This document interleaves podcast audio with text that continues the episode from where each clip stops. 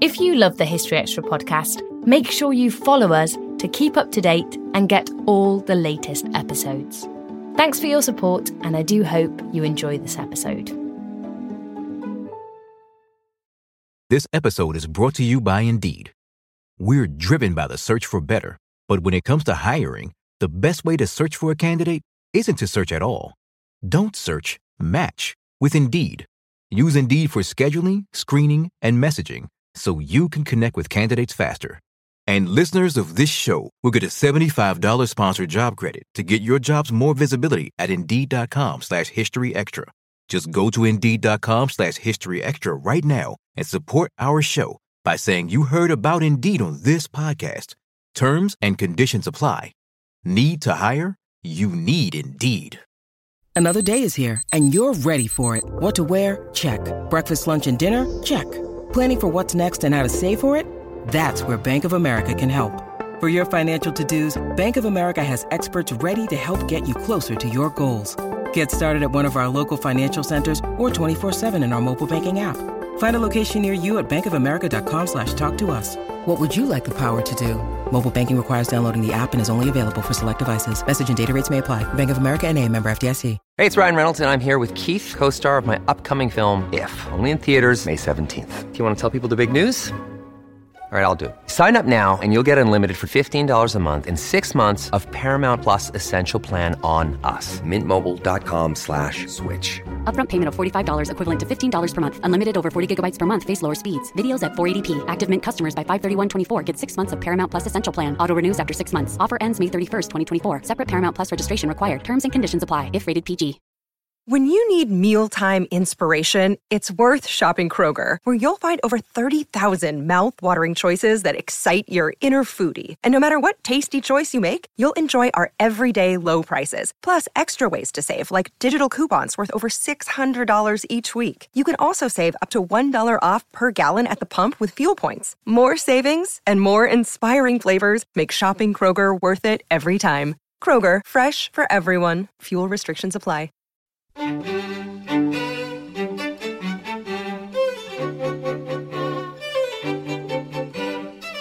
And they might not have joined what we know today as the resistance, but they resisted in some way. And I think that's what I've tried to make clear in my book that resistance with a small r takes many, many forms. That was Anne Sebba talking about the experiences of women in occupied Paris during the Second World War. This Housewives League was set up at the time that the welfare state was being introduced in Britain. And it was very opposed to the welfare state. And from a modern perspective, that really surprised me because you expect women to be uh, generally in favour of the welfare state because generally the welfare state benefits them. And that was Joe Fidgen discussing post war housewives. You're listening to the History Extra podcast from BBC History magazine. We're the UK's best selling history magazine, available in print and several digital formats all over the world. Find out more at historyextra.com forward slash subscribe, or look out for us in your digital newsstand or app store. Hello, and welcome to our second podcast of July 2016. I'm Rob Attar, the editor of BBC History magazine. For most of the Second World War, Paris was under German occupation. With many men having left the city, it was often down to the Parisian women to cope with the effects of German rule. The story of these women has now been told in a new book by the writer and journalist Anne Sebba, entitled Les Parisiennes How the Women of Paris Lived, Loved, and Died in the 1940s. We sent our reviews editor, Matt Elton, to meet Anne in London and find out more. This is a fascinating subject. Why do you think it's been perhaps underserved in kind of books previously? I think that's a really interesting question. I think it's been underserved in life because women did not want to talk about their experiences after the war. Very few, um, uh, when women came back from the camps, they just wanted to get on with their lives, to try and construct as normal a life as possible, maybe to marry or have children. There were a few women, and I talk about them in my book, a, a woman like um, Denise Dufournier, who wrote about the camp straight away in 1945 while it was fresh in her mind and before this awful phrase, publisher fatigue, set in. And I think after that, after about 1946 and 1947, nobody was really interested. And you have to remember in France, the liberation of Paris came in 1944. The rest of France and the rest of the world had another eight months to go. So by the time the war was over, Paris had really got used to being free or free of its occupiers. Of course, life was still hard. So I think there was very much a feeling of, oh, we've been through the war, we've suffered. For goodness sake, let's get on with our lives. There was also this feeling that women hadn't really behaved in the resistance in the way that the men had. Now, I argue strongly that they had because they did all sorts of extraordinary things. I've met women who said to me, "Oh, I really did nothing. I just pushed a pram with a with a hand grenade in the pram, but that was nothing. Oh, I just um, delivered leaflets in the night, and if the Germans had found me, yes, I would have been taken for questioning and treated like a spy, but that was really nothing. Because they were told that they hadn't carried weapons, and indeed many of them had, they weren't judged after the war as combatants. So that's one of the really important words that the treatment of combatants or people who had really been part of an organized resistance group were, were given much greater play, more medals, and all the rest of it. Now, what I argue in the book is actually that women did carry weapons, and I've got several photographs and several documented stories of where women carried guns, women laid explosives, and the story I've just mentioned of, of the woman who had a grenade in her pram. But many of them just had been led to believe that wasn't the really important thing. So it's taken a long time for the public to recognize that there were women in the resistance doing just as brave, just as dangerous things as the men. As war approached in its first days, how evident was it that women were going to play a central role in the war? Was it evident early on? No, it wasn't at all. Um, early on, France thought it would be victorious, that this would be a short war Germany would be defeated. They had their faith in the Maginot Line. I think one has to remember that um, the defeatist attitude, so called, is a bit of a myth. They did not think that they would be defeated. They thought they would win and it would be over. But of course, we all know with hindsight about the Blitzkrieg. And so women thought that for a short period, um, their men would go off and fight and then they'd be back. So the magazines at the beginning of the war, and I think magazines are a really interesting source of how women were thinking and behaving. The magazines told women, oh, you must dress wonderfully for your men at the front. They'll expect it of you. You'll cheer them on. Oh, you must wear lipstick. You must wear special underwear. I mean, extraordinary with hindsight to look at what seems like frivolous and superficial advice. But they really thought that the war would be short lived. They thought also that they would need um, to carry Uh, you know, these, these Lanvin gas mask holders became very fashionable, but in fact, there was no gas attack, so they didn't need them. But they spent a fortune on terribly fashionable, color coordinated gas mask containers. Um, and that was their view of, the war. They didn't realize that they were going to be in for the long term. And once the Germans occupied, it changed again in 1940. And at first, they were terrified of the German occupiers. And there was the great L'Exode, where a lot of women and children tried to get out of Paris. And then at the beginning, the Germans were so charming. They sent their most cultivated, cultured, handsome German soldiers who all behaved incredibly well to the women. So at first, they thought this is going to be fine. And then a lot of the women returned to Paris. And it was really only eh, gradually in 1941 a little bit when there were certain resistance movements in universities and among academic circles but really in 1942 so after Operation Torch and the Allied landings. Then the Germans occupied the whole of France. And then, really, the um, resistance began. And once the resistance began, isolated bursts, the reprisals began. And it was at that point, really, that the women recognized they had a role to play. They had to decide how they were going to confront the German occupiers. And it was at that point, I think, they decided, am I even going to stay in a cafe if a German walks in? Or is that too much? Should I leave?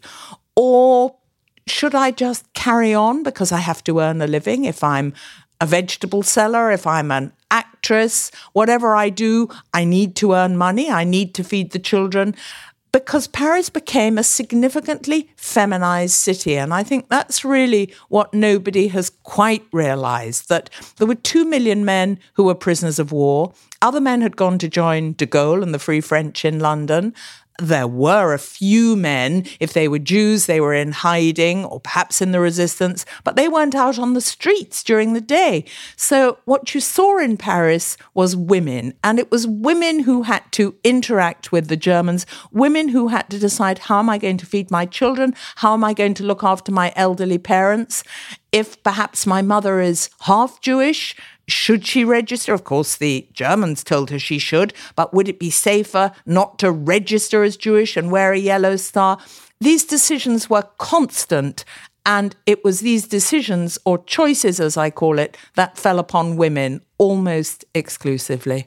As all these men disappeared from Paris, what was the atmosphere like in the city at that time? Well, if you did what you were told and you didn't wear a star, a yellow star denoting that you were Jewish, you could perhaps pretend it was normal, but it was far from normal. There were no cars, so everyone went everywhere on bicycles. And slowly the shortages really started to um, bite into how people lived. So on a Sunday, people might go out to the country, and a cycle ride could take two hours to go to the country just to come back with some cabbages or some black market goods. So people were starting to get hungry, and people were starting to wonder how they could survive. And children were often sent to the country just so that they could develop without rickets or other um, vitamin deficiency problems. And uh, uh, there was daily queuing, and queuing could sometimes take four hours. The metro did run, but it didn't stop at every station. And one of my most extraordinary interviews, which really brought home the atmosphere to me, was with a woman now approaching 90 who was a young girl at the time whose whole family was involved in the resistance and she lived in Versailles, but she would come into Paris to deliver what they called tract. I mean, they're really leaflets or political posters, which was terribly dangerous. So she said she would make herself look more childish than she was. She was about 17, but she'd wear cotton bobby socks and try and look like a schoolgirl. And in her rucksack, she would be carrying these leaflets. So if she were arrested, it would spell out trouble for her.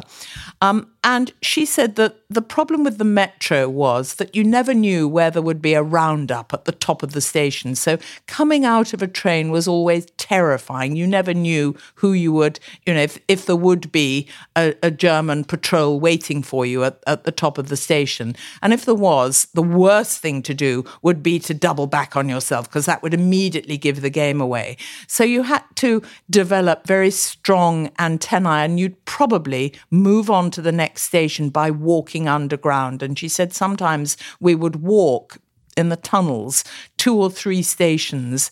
Now, these were teenage kids. And, you know, when I think of myself at that age, perhaps I was braver than I am now as a mother. But the thought of my children having to do that sort of thing and just to walk underground, that sort of visceral fear in the gut of your stomach is something that our generation has grown up not knowing, thankfully. But it's trying to recreate that atmosphere that wherever you go, you could be arrested and picked up, and suddenly, you know, vos papiers, vos papiers, where are your papers? And there were a lot of false identity papers being made. I've met several women who were involved in that. That was one of the tasks that was given to women. They had good handwriting, perhaps artistic skills, so they were good at creating false identity cards. But you know, if you were picked up with a fake card or a fake Ausweis, the pass that allowed you to go from occupied Paris to the um, non-occupied zone. I can't call it the free zone. It certainly was not that, but but there was a demarcation line, and you could be picked up there. So I think the atmosphere is one of constant fear. There were Allied airmen um, who needed hiding places.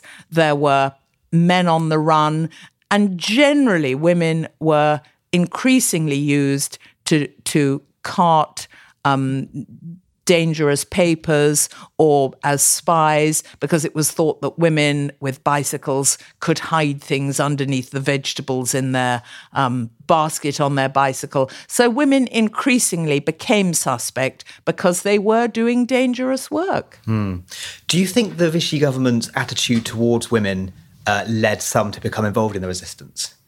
Do you think the fact they were viewed as lesser in some ways led them to become kind of? Well, of course, Vichy would argue with that description of them as lesser. Vichy um, maintained that women were more valuable as mothers of lots of children and staying at home. Yes, I think certainly the um, exaggerated emphasis on glorifying a mother for staying at home and putting her trust in, in Germans and going to schools to learn laundry making and cookery. Of, of course, that antagonized a lot of women who had fought hard for their freedoms. But don't forget, women in France did not have the vote. It's one of the most extraordinary things, these retrograde attitudes to women. They couldn't open a bank account if they were married in their own name without permission from husband or father. They couldn't have jobs without that permission. They couldn't vote. And also, they weren't according to the law, they weren't allowed to wear trousers because it was too masculine. So a lot of women just took to flouting the law. You know, if you knew your husband had been killed and all his suits were hanging up and you had no clothes, you'd take his suits and you'd cut them down. You needed the fabric. I've spoken to women who said it was really difficult to get access to funds because they didn't have their own checkbooks. So, of course, there were many women uh, for whom those laws were just so ridiculous, they decided that they had to act. And they might not have joined what we know today as the resistance, but they resisted in some way. And I think that's what I've tried to make clear in my book that resistance with a small r takes many, many forms and, and it can be anything from walking out of a cafe, from just deciding that you're not going to toe the line, that you are going to help a Jewish friend in need. You will hide them for a bit. You will buy food, even though you haven't, strictly speaking, got the rations for it. Uh, there are many activities that didn't necessarily come into the category of the resistance, but they were very definitely resisting by my book. You know, this word choice keeps coming back. Women were faced with a choice at so many moments, and it was it was never a straightforward choice.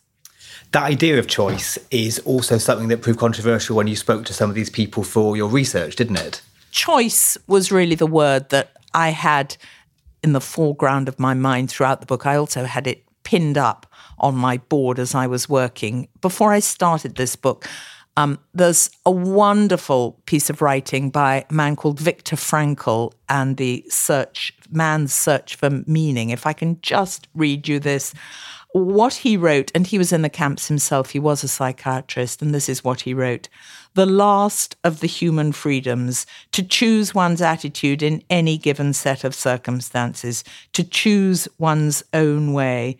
And there were always choices to make. Every day, every hour offered the opportunity to make a decision, a decision which determined whether you would or would not submit to these powers which threatened to rob you of your very self, your inner freedom. Now, it's all very well to write that after the war, and it's all very well for me in the comfort of my study, writing the book, to think of this. But I think what he's saying is that the Germans or anybody an evil regime can take everything from you your food, your clothes, your identity, everything. But they can't take your inner freedom, your decision, how you are going to behave, how you are going to respond. And I just tried to keep that in my mind as as I was writing it. And when I was interviewing a playwright called Jean Claude Grumberg, he's quite a well known playwright in France, and um, he's written many plays ab- about this. And I asked him about the choice that his mother had to give away to a passeuse, a, a woman who you paid to take your children to a place of greater safety. Now, these passeurs were not always trustworthy. Sometimes they sold on the children to the Germans and made money out of it.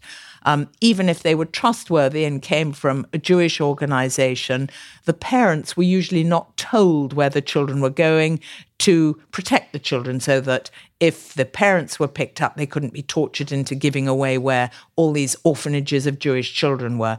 So it struck me as a mother that this was really the most courageous choice a mother could make to hand over her children.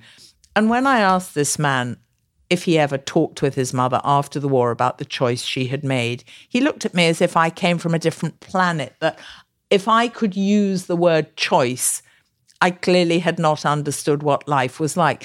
Well, he nearly walked out, and I persuaded him to come back that I wasn't trying to be offensive, that I was trying to put myself into the mindset of his mother and thousands of mothers like him.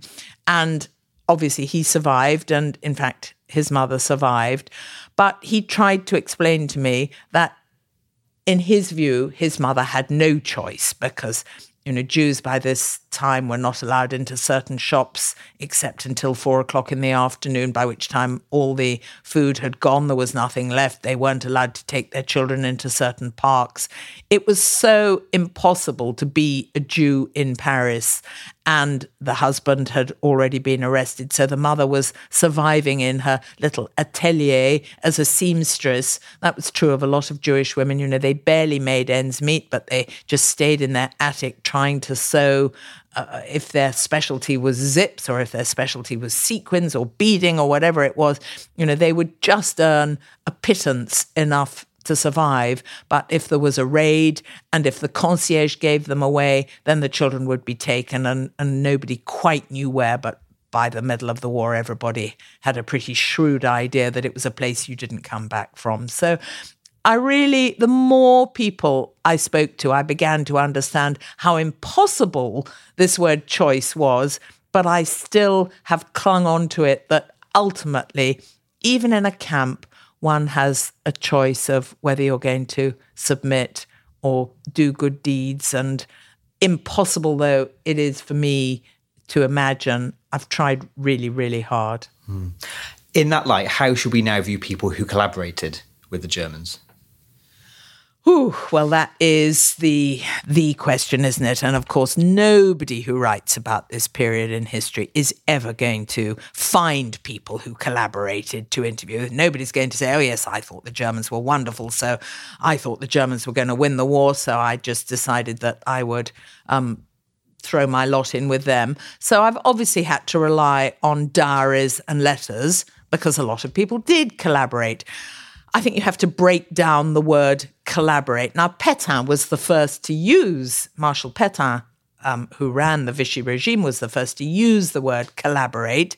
But collaborate means several different things. And I've tried at every stage to show the light and the dark, where I look, for example, at the Comédie Française, the French National Theatre. I show a woman who resigned on the first day because she couldn't bear to work in a theatre where um, Jews were not allowed to perform and Jewish plays were, were not acted. And Beatrice Bretty, who threw in her lot with Georges Mandel, and that's an amazing story. Um, she very definitely is one of my heroines. She decided collaboration. And she was not Jewish, but she just decided this is the correct way to behave. At the same time, there were actors at the Comédie Française who continued acting. And I don't think it's for me to judge them as collaborating. They did what they needed to do because that was their job. And if you take somebody like, for example, Marie Marquet, who after the war had to face um, uh, uh, charges of collaborating, her son was in the resistance, and she used the German contacts she had to try and persuade him not to commit a particularly dangerous action. She wanted to get him out of the resistance because she wanted him to have a safe life. Um, I don't think it's for me to judge her as a collaborator merely because she tried to rescue her son and he was ultimately killed. I think at every stage you can find some sort of justification, but there are more extreme cases. At the opera, for example, there's Germaine Lubin. She also she was a Wagnerian soloist. You could say she collaborated because she performed with a, to a specifically German audience. So that was a more extreme case. What else could she have done? Her voice was coming to its peak. The Germans adored Wagner. The Germans believed that opera was their their sphere anyway. It's very difficult to imagine how she would have earned a living if she had not performed on stage.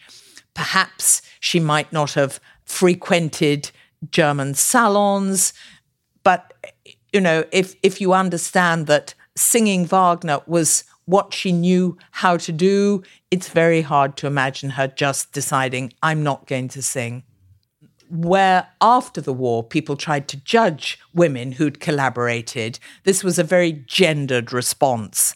And I think um, that's really where I, I take issue with those who were um, judged as collaborators, young girls who may have had a romantic attachment with a German soldier, were immediately hauled in front of um, village squares and had their heads shaved, or worse, they were made to parade naked around town. Maybe they even had a swastika painted on their forehead.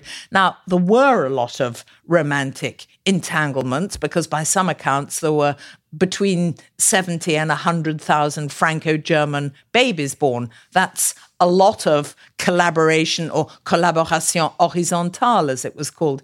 But it's very different for the men. Um, the men were often um, committing industrial collaboration. You know, there could be men who ran building companies. I know of a family, a Jewish family, uh, where they made barbed wire. And the granddaughter of that family says, I'm convinced my grandparents survived because in some way they collaborated. But if you make barbed wire and the Germans want barbed wire, um, and that's your safety and you survive, it's hard to imagine what else you might do. Of course, there are choices, and some people made them. But it's just not such a clear cut area, and particularly for women, women who were exposed to the Germans and women who felt if I sleep with a German, because sexual collaboration was rife at many levels, and sometimes resistors would sleep with the enemy in order to get a false document to be released. And I've got one story of an English nanny who slept with a policeman in order to have a letter posted to her parents to tell them that she was alive. And she recognized that this was a necessary trade off. So, certainly, sexual collaboration comes into it, but there's no question that the women paid um, an unequal price at the end of the war for collaboration horizontale when men who were involved in the black market, men who were art dealers, men who were trading whatever commodity they could, did not always face the same the same punishments. They certainly had a trial, whereas many of the women were judged guilty without even a trial. How would you like this book to change people's perceptions of this period and of women's role within it, I suppose. I think I hope people finally recognize that women played an extraordinary role in resisting. Of course, there were collaborators. I'm not trying to whitewash the collaborators, but I think when I started this book and I told people I was writing about women in Paris, they would say to me, Oh, yes, I know those women. They all slept with the Germans. Well, they had their heads shaved. That's their comeuppance. And it's so far from what really is the very complex picture of how women behaved, women who gave up marriage to their loved ones because they had to stay and look after elderly parents. I found those stories very moving. Women who really risked everything in order to resist.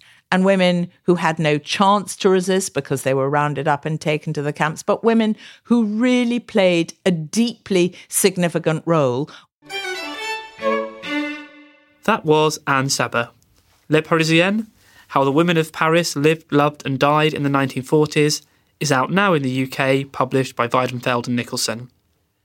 In the US, it's due to be published in October by St Martin's Press. And you can read more from Matt and Anne in the August issue of BBC History magazine, which has just gone on sale. Also in this month's edition, there are articles on Eleanor of Aquitaine, the Chinese Cultural Revolution, the ancient world, and the historical context of Britain's vote to leave the EU. You can get hold of our August issue in all good news newsagents in the UK and internationally in our many digital formats.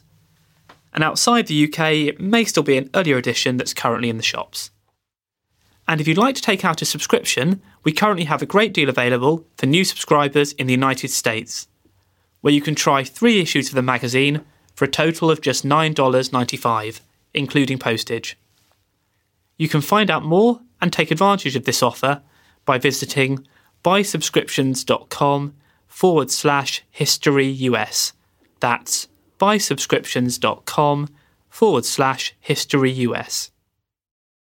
This episode is brought to you by Indeed. We're driven by the search for better, but when it comes to hiring, the best way to search for a candidate isn't to search at all. Don't search, match with Indeed. Use Indeed for scheduling, screening, and messaging so you can connect with candidates faster. And listeners of this show will get a $75 sponsored job credit to get your jobs more visibility at Indeed.com slash History Extra. Just go to Indeed.com slash History Extra right now and support our show by saying you heard about Indeed on this podcast. Terms and conditions apply.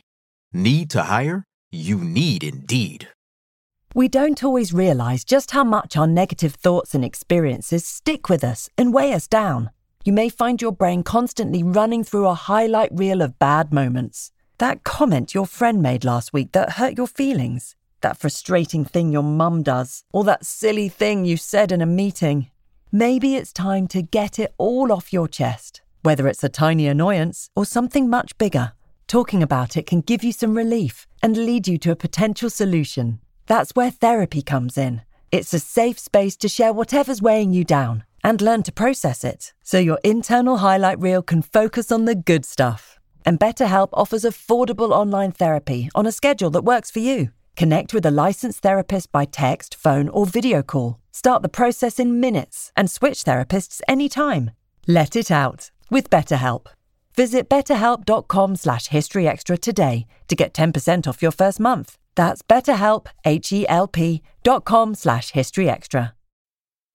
CeraVe facial moisturizers with SPF protect skin against damaging UV rays and continuously deliver three essential ceramides to help restore skin's protective barrier so it can lock in moisture. Non-greasy, fragrance-free, and won't clog pores? With CeraVe, skin feels hydrated and looks healthy all day. CeraVe facial moisturizers with SPF from the number one dermatologist recommended facial moisturizer brand. And now it's time for the latest history news with our website assistant, Ellie Cawthorne. The troubled artist Vincent van Gogh cut off not just a portion of his earlobe, but the entire left ear, a newly discovered letter has revealed. A letter from Van Gogh's doctor, Dr. Felix Rey, showed a sketch of the mutilated ear and detailed what happened to it. With the help of the letter, researcher Bernadette Murphy has also been able to show that the ear was given not to a prostitute, as we previously thought, but to a girl named Gabrielle, who was working as a cleaner in a brothel. The maid had been injured by a dog bite and was working to pay off her medical bills, the Telegraph reports. Murphy has speculated that Van Gogh could have been offering his own flesh in a noble but deluded attempt to help heal her. Murphy traced the doctor's letter to an American archive after finding a reference to it in a letter in a Dutch archive. Rey's letter will go on display in an exhibition entitled On the Verge of Insanity, along with the pistol Van Gogh used to shoot himself in 1890 and 25 of his paintings and drawings. In other news, a building that was once the home of Henry VIII's first wife, Catherine of Aragon, has gone on sale for an undisclosed sum. The 13th century Castle Lodge in Ludlow boasts 12 bedrooms and is now Grade 2 listed. Catherine of Aragon lived at the property while she was married to Henry VIII's brother, Arthur, Prince of Wales. Thomas Seckford, an official at the court of Elizabeth I, also lived at the property during the 16th century. Balfours, the estate agent that will oversee the sale, said that the price of the building five years ago stood at almost £1 million. Castle Lodge is currently open to visitors, who can view the property for just £3. Meanwhile, a series of drawings discovered in the margins of a medieval manuscript were probably made by children, a historian has revealed.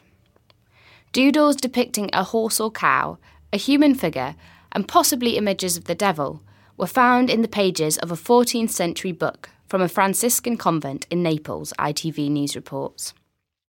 Dr. Deborah Thorpe from the University of York enlisted the help of child psychologists to identify the drawings who confirmed they were probably drawn a couple of centuries later by children who may have been bored by the dense Latin text. The doodles are thought to have been the work of at least two children, aged four to six. Thorpe found the drawings by chance while working through an online database of medieval manuscripts for an unrelated project. I thought, this is really interesting. Has anyone written about this? She told ITV News. If you compare them with the doodles that children make today, they are really similar, she added. Before our next interview, here's a reminder that tickets for this year's History Weekend festivals are currently on sale. The events are taking place in Winchester from the 7th to 9th of October, and then York from the 18th to 20th of November. Speakers include some of the biggest names in British popular history, such as Michael Wood, Suzannah Lipscomb, Antony Beevor, Simon Sebag Montefiore, and Janina Ramirez. You can find out more details and purchase tickets now at historyweekend.com. Just after the Second World War ended, a group of housewives in Britain got together to tackle austerity and the new welfare state. The story of this British Housewives League is told in a new BBC Radio 4 documentary, which is due to air this Saturday, the 16th of July. Our acting deputy editor, Sue Wingrove, spoke to the show's presenter, Jo Fidgen, to get the lowdown on this fascinating slice of British social history. I'm talking to Jo Fidgen, who has presented a number of BBC Radio 4 programmes. Her latest one looks at the relationship between housewives and the state over the last 75 years. Now, Jo, what inspired you to look at the relationship between British housewives and the state in the first place? Well, I was actually researching another programme and came across a reference to the British Housewives League, which I hadn't heard of before. And there's there's one woman in particular um, called Dorothy Crisp who was involved in the league and, and led it for a while, who is such a, an extraordinary person. She just kind of takes your breath away as you read about her. So she got me intrigued and I started looking into it. And what took me by surprise really is that um, this Housewives League was set up at the time that the welfare state was being introduced in Britain. And it was very opposed to the welfare state. And from a modern perspective, that really surprised me because you expect women to be uh, generally in favour of the welfare state because generally the welfare state benefits them, and um, so this this was intriguing to me. And then the other sort of side of this is that I, on a very personal level, never considered being a housewife. I think um, I grew up in the seventies and thoroughly imbued in the type of feminism that says that women, you know, will find equality through equal participation in the workforce, and that this is this is where we need to go and fight for our rights and so on. So, on a personal level, I was very intrigued by this group of women who said there is another way of living, and I wanted, and I think feminism is going through you know some difficult questions but it's clear that a lot of women who work are also housewives and struggling with the double burden of working outside and inside the home, and that, and that they are simply tired and on the wrong side of the gender pay gap. Uh, and, you know, asking themselves, is it really possible that this feminist promise that we could have it all is actually deliverable? And so, on a personal level, I wanted to look at the perspective I had never really considered through the lens of this extraordinary group of women in the 1940s. So they were obviously quite proud of being housewives and uh, happy happy with their lot. Um, why did they set up this organisation then? Well, um, after the war, just as the war was ending, um, I think there was a general feeling in the country that rationing would also come to an end. Um, and when it became clear that it wasn't going to, and in fact, when it was clear that this was going to bite even harder, then a group of women who were fed up with queuing, actually, initially, that was their main objection. They were just tired of queuing all the time. Um, said, okay, we've had enough. And there's a, a particular woman called Irene Lovelock who was a vicar's wife and a very respectable, very well to do, very docile woman, actually, walked past a long queue of women one very wet June morning in 1945 and, and um, was so outraged that the women in the queue were um, standing there getting wet. Some were pregnant, some were elderly, some had their children with them. And she called a meeting um, and tapped into this seam of anger that existed and, and pretty much immediately set up the British Housewives League, which, as I say, started as an anti queuing organisation, but very quickly expanded into something uh, much more. Uh, well, I mean, a much bigger picture, but also quite aggressive over time. You can imagine, I suppose, or believe that after the war finished, they would suddenly feel that they'd all pulled together and now they could perhaps raise these concerns. I mean, perhaps in wartime it wasn't thought to be patriotic to, to moan about this sort of thing. Indeed, all pulled together, but I think women also thought that, that they had had a particularly tough time, which, uh, it, as that they were the ones who were really dealing with rationing. They were the ones who were most affected by austerity. They were the ones who were queuing. Those are the ones who were you know, making do and mending. They were they were the ones who had to provide for a family on not very much. And I think you're right. During the war, everyone was pulling together. After the war, they were thinking, wait a minute. We've had enough of this. And one of the things that Irene Lovelock said was women are not prepared to be beasts of burden anymore. And I think there was a feeling that women and housewives, in particular at the time, were a very, very important group of people. Not only were they the, the big consumers, in society and therefore of interest to, to politicians. But they were also seen as the homemakers at a time when the home had never been more important. I mean, that there was a feeling that this was what the war had been fought for, was for the for the home and the family, and that the country would be reborn in the family. And there was a, a, a sense of pronatalism, and uh, you know, housewives took on an importance and a status that perhaps they had never had. Okay, so they they've got these grievances. How did they make their make their feelings felt? What did they actually do? Well, initially, um, when Irene Lovelock set it up, she was, as I say, she was a very kind of docile, polite woman. So it was petitions, big petitions against different types of rationing that were coming in.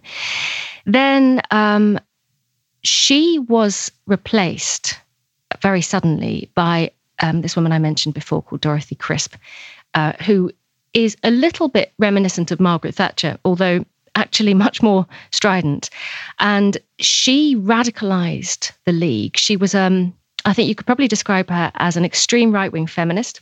And she brought in uh, suffragette style tactics. So we, we'd gone from a situation where people would simply sign a form and then send it off to the, the food ministry or the fuel ministry complaining about the quality of coal or whatever it might be. Suddenly, here is a woman who is threatening to throw Aneurin Bevan off Westminster Bridge if he brings in the National Health Service Act. She's organising telephone blockades of, of, various ministries. She's literally, the phone is ringing off the hook. Um, she is sending relays of deputations to the food and fuel ministries. Um, so the civil servants are having to be constantly distracted from their jobs by having to deal with these deputations. She held hunger marches and huge rallies and all sorts of stunts that they pulled off. They sent brisket to the food minister and poor quality coal to the fuel minister. And what they were really doing, because they weren't they weren't an enormous group. I mean, the Women's Institute was was much bigger and much milder. There are claims of up to 100,000 members at one time. That that may be exaggerated.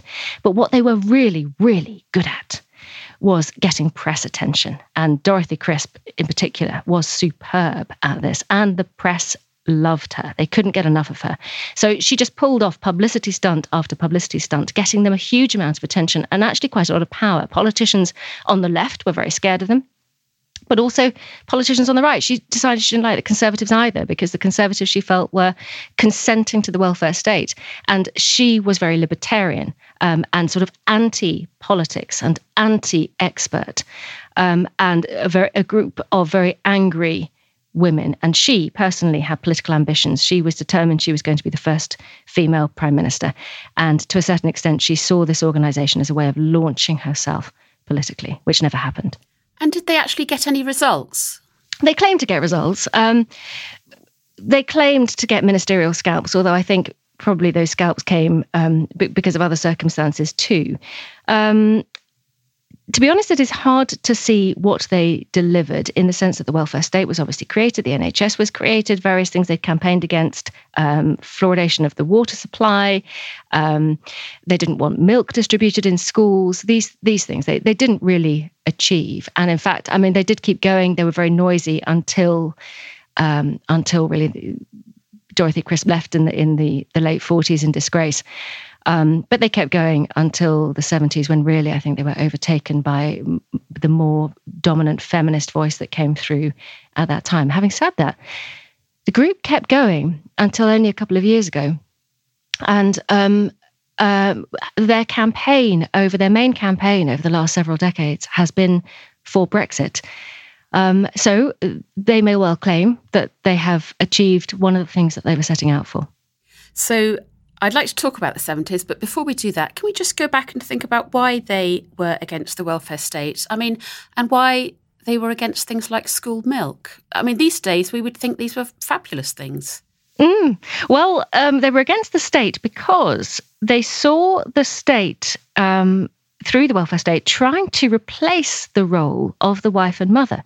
It was her job to look after the husband and the children. And here was the state saying, we can do this. And there was a huge resistance to the idea that anybody could perform that function better than the mother.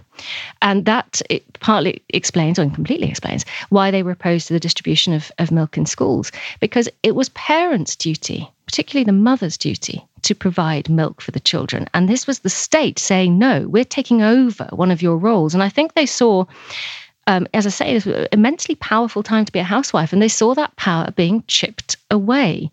Um, and I, I think it was largely a power struggle with with this idea that anybody could replace the mother. Okay. So then we move along, and the 60s came along, and um, along with all the other changes at that time, the role of women began to change as well. Um, feminism arrived. Um, what happened to the housewife at this point? Well, I mean, I think what we often hear is is the sort of the feminist side of things, which is you know, the housewife simply got absorbed in, into the labour market. Certainly, the, the number of women participating in the workforce rose very dramatically from the 70s onwards. Uh, but what interested me for the programme, in a way, was to look at that period from the other perspective, from the perspective of the women who did lose out, the women who did want to be housewives and wanted to stay that way. Um, and they, well, they fared very badly, and were, were deeply resentful of what was going on. And I think the women who got the worst of it were the women who found themselves um, through the you know the mood of the time, but also um, the economic situation of the time, with government trying to force more and pe- more and more people into, or encourage more and more people into the workforce to get to get at taxes and productivity. They found that they were working outside the home um, for often not very much money and doing um, jobs that didn't carry much weight or status, and then they were also working um, at home all the time as well. So I think actually that group of women who were, were sort of between the two. They weren't wealthy enough to stay home um, and and just be provided for on one income anymore.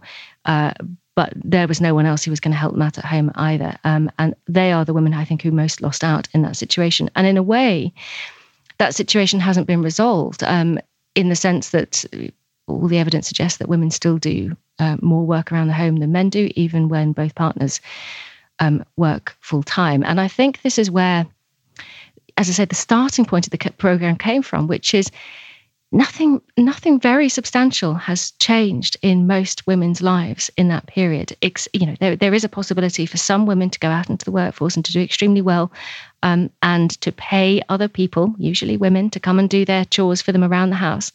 Um, but uh, but a, a very large number of women are just feeling squeezed by the current situation I mean, it was in the 1960s, it was suggested actually on a BBC programme that men should take equal responsibility for childcare. So, um, looking back over the last half century, why do you think the concept of house husbands never really got off the ground? I think it's a status thing. Um, I think women's work, whether it's in the home, looking after children, doing the cooking, the cleaning, all of those things, or in the workplace, doing the cooking and the cleaning and all of the, and the childcare and all those sorts of things, isn't valued. And I think it is still very much associated with women. Um, certainly, you know, the, the, statistics suggest that women do most of that type of stuff in the home and indeed in, in the workforce.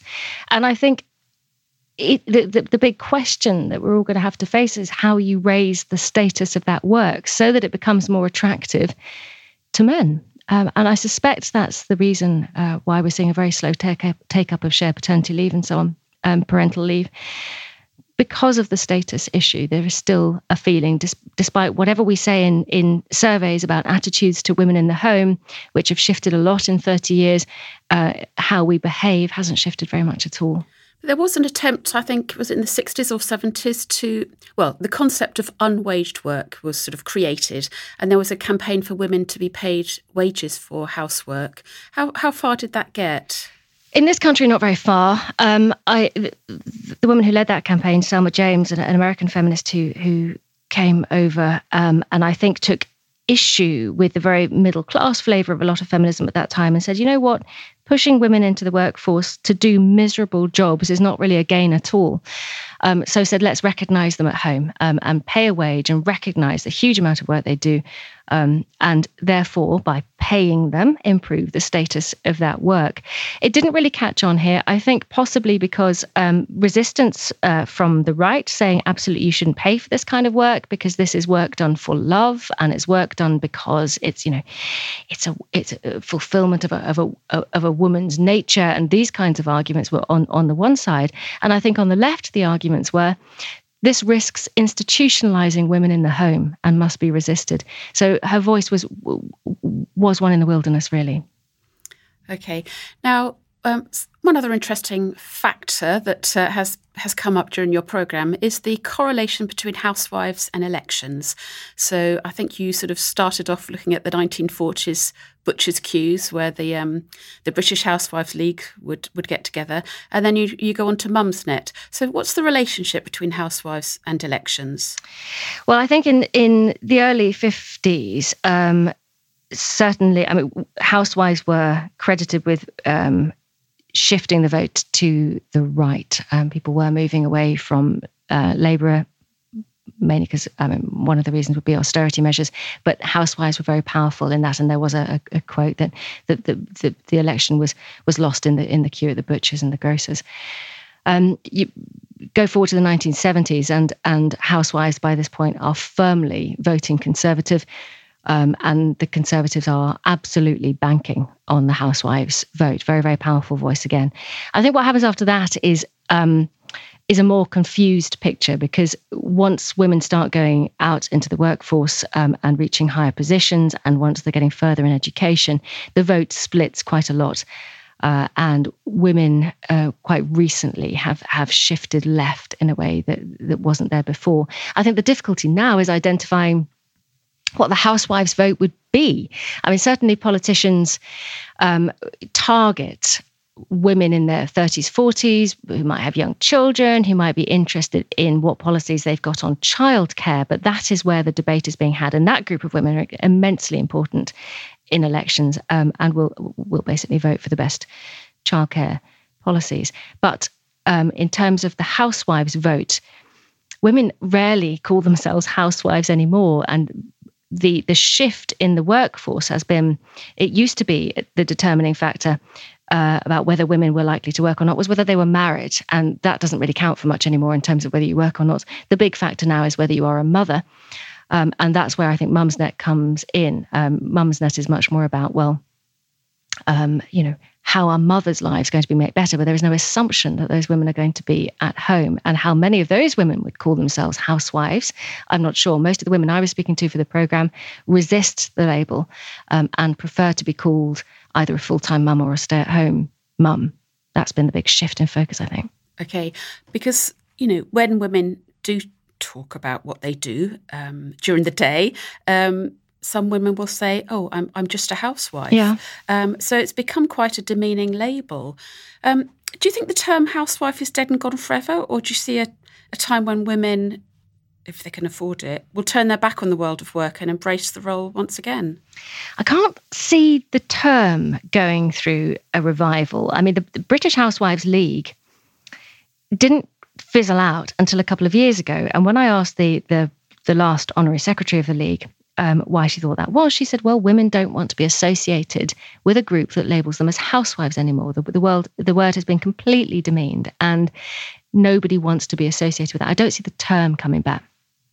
Could the housewife be coming back, or you know, the stay-at-home mom, or whatever it might be? Might she be coming back? There is talk of a shift in that direction. Um, I'm I'm not sure it's yet backed up by too many figures, but there is there is certainly a rise that people are recording in um, in sort of glamorizing domesticity again, and point out that a lot of peak time TV programs these days are about domestic pursuits, whereas they would have been daytime TV before.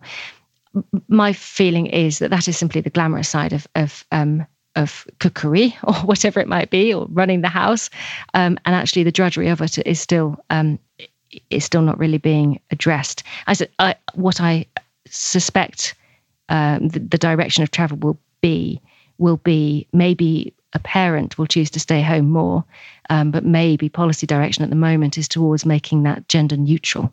Um, I'm not sure the housewife is coming back. I'm not sure what the new term would be. I mean, people are suggesting chief household officer and domestic manager and things like that. Something gender neutral, maybe. Yes, but not house husband. I can't see it taking off. no. okay. Now, um, finally, could you just tell me about some of the people you came across during the making of this programme? Yeah, some extraordinary people. Um, the, the the woman who was the last uh, honorary secretary of the Housewives League, a woman called Lynn Atkinson, um, is um, is a, a, force of nature. Really, um, she's been campaigning extremely hard for the UK to leave the um, European Union. Um, her personal story is very telling. She grew up um, in South Africa to to British father. Her mother died when she was very young, and she effectively became a housewife at the age of twelve, and would go to school and look after the home and her father um, the rest of the time. Um, came to Britain in the 1980s because uh, Mrs. Thatcher had um, uh, improved trade rules from her point of view. So um, she became the person who was trying to hold this league together. Um, she introduced us to a woman who'd been in the British Housewives League since the 1950s called Stella Masters um, and who edited the newsletter for many, many years until it, until it, as I say, fizzled out a couple of years ago. And it was fascinating talking to her because here's a woman in her 80s who um, grew up with an ideal of the housewife, which you know someone in the 70s wouldn't really have grown up with, and who was making a passionate case for how fulfilled a woman can be in the home, how intellectually stimulating it can be, um, and how she would fill her time with intellectual pursuits and with weaving and spinning. And she showed me some of the cushions and rugs that she'd woven. I mean, extraordinary craft. And that talking to her and being in her environment made me think, yes, I can see. I can see that there would be many attractions to this, except that she was really operating in a time before women had a choice about this. And I think they, the issue of choice that came up in the 1970s for, for a lot of women um, both complicated things, but also made it possible for women these days to choose to stay home. And I think one of the the big things we're going to have to look at and deal with as as feminists and non-feminists in, in, in coming coming period will be respecting those choices, whatever choices they are. Yeah, and indeed, the same I guess would go for men.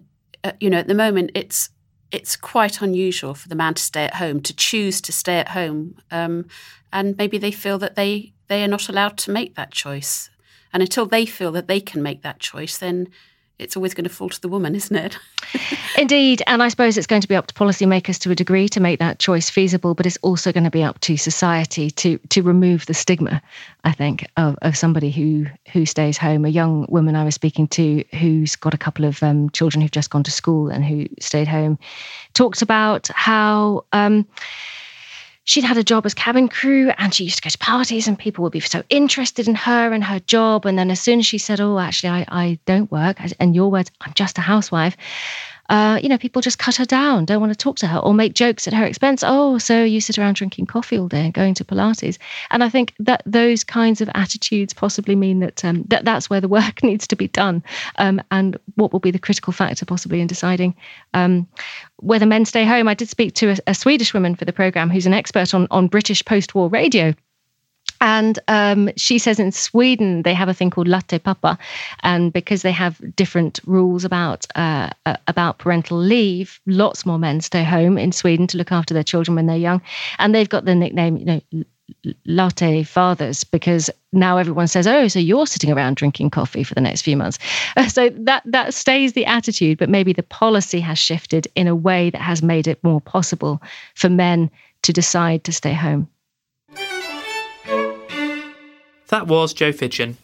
Archive on 4, The League of Extraordinary Housewives, is due to air this Saturday, the 16th of July, on BBC Radio 4, and will be available on BBC iPlayer after that. Well, that's pretty much it for this episode, but do listen in next time when we'll be talking about Britain's two 20th century King Edwards, with Richard Davenport Hines and Piers Brendon. Thanks for listening to this History Extra podcast, which was produced by Jack Fletcher. Do let us know what you think about this episode by emailing podcast at historyextra.com, and we might read out your messages in future episodes. Alternatively, why not keep in touch via Twitter or Facebook, where you'll find us at History Extra. For more great history content, don't forget to visit our website historyextra.com, where you will find history quizzes, galleries, articles, and more. Plus, it's where you can download every single previous episode of this podcast.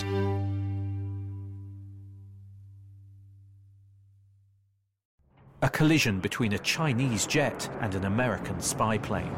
He came and rammed into our left wing. With relations increasingly strained, what are the chances of things spinning out of control? The Western world was asleep. I'm Gordon Corera. I'll be exploring the friction in this most important of relationships and asking Has the West taken its eye off the ball? You cannot ignore China. From BBC Radio 4, this is Shadow War China and the West. Listen wherever you get your podcasts.